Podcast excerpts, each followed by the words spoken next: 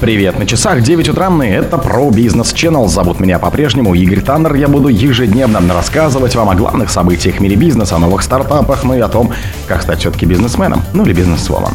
Росрыболовство предложило запретить импорт рыбы с Фарерских островов.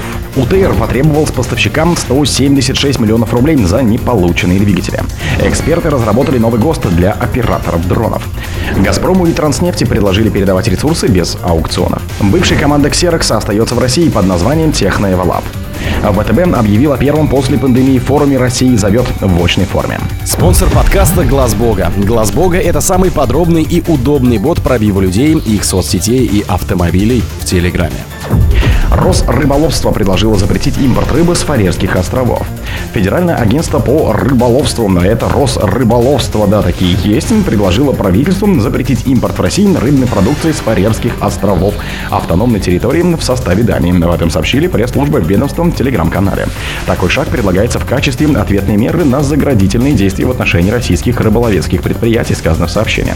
Ведомство подчеркнуло, что Россия импортирует с Фарерских островов в основном мороженую рыбу, такую как сель, скумбрия и мойва.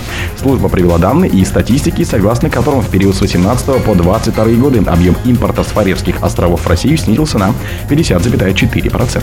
В Росрыболовстве считают, что эти меры не окажут отрицательного влияния на продовольственную безопасность страны, так как эту рыбу вылавливают отечественные промысловые компании, они же производят из нее продукцию.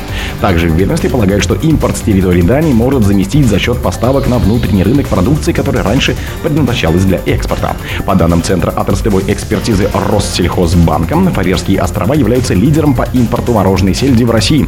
В 2022 году на России импортировал 71 тысячу тонн этой рыбы или на 25,5% меньше, чем годом ранее говорилось в отчете Центра.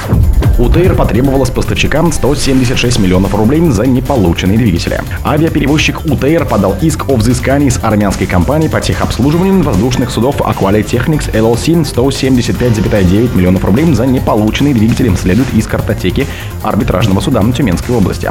Согласно данным из картотеки УТР, дважды обращалась в суд с исками Quali Technics. Суд составил ходатайство без движения и потребовал от УТР обосновать подсудность до 20 октября. Однако со второй попытки суд отказался принять иск к рассмотрению, так как решил, что его нужно подавать по месту регистрации УТР в арбитражный суд Ханты-Мансийского автономного округа Югры. Авиакомпания потребовала, чтобы суд арестовал средства на счетах в размере 175 миллионов рублей и полтора миллиона долларов.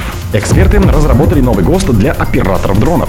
ФАУМ – Центральный аэрогидродинамический институт, он же ЦАГИ, и некоммерческая организация Центр Аэронет разработали национальный стандарт, посвященный техническим средствам обучения ТСО внешних пилотов беспилотников массой до 30 кг, сообщил представитель Национальной технологической инициативы Аэронет. В разработанном НТИ и ЦАГИ проекте указан список из 70 навыков, которые должны быть получены в процессе прохождения программ подготовки операторов. В введении к ГОСТу уточняется, что главные требования к безопасности полетов беспилотников это предотвращение нанесения ущерба людям и постройкам, располагающимся на земле, а также другим воздушным судам, участникам воздушного движения. Оператор любого дрона, вне зависимости от уровня оснащенности беспилотника системами автоматического управления, в любой момент должен иметь возможность взять управление на себя, подчеркивается в документе. Кроме того, эксплуатация беспилотников требует ведения радиосвязи внешним экипажем с органами управления воздушным движением. В России это госкорпорация по организации воздушного движения ГК по ОРБД под ответственная Росавиация. «Газпрому» и «Транснефти» предложили передавать ресурсы без аукционов. В Госдуму 23 октября внесли поправки к федеральному закону о недрах, в рамках которых естественные монополисты в сфере транспортировки газа и нефти по трубопроводам это «Газпром» и «Транснефть» соответственно могут получить лицензии на участки общераспространенных полезных ископаемых для их разведки и добычи без аукционов. Авторами документа выступили депутаты от фракции «Единая Россия», глава комитета парламента по энергетике Павел Завальный, глава комитета по экологии Дмитрий Кобылкин, замглавы комитета по бюджету и налогам Ольга Ануфриева. ОПИ включает в себя песок, глину, гальку, гравий, гипс, битумы, доломиты, известняки, мел и торф. В объяснительной записке к законопроекту указано, что документ был подготовлен для ускорения реализации инфраструктурных трубопроводных проектов, для расширения экспортной инфраструктуры страны Африки, строительства новых нефти и газопроводов с месторождений, модернизации инфраструктуры единой системы газоснабжения. В апреле 2022 года президент Владимир Путин поручил ускорить переориентацию поставок нефти и газа в строительство инфраструктурных объектов.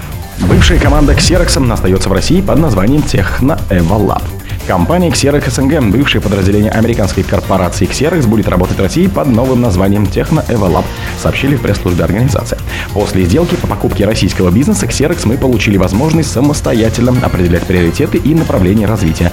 В планах развития новых проектов в России, которые помогут отечественным заказчикам решать актуальные IT-задачи, в том числе не связанные с печатным бизнесом, заявил президент Techno Evolab Антон Бородихин. Он отметил, что компания сохранила уникальную техническую команду и глубокую отраслевую экспертизу, накопленную более чем за 30 лет работы.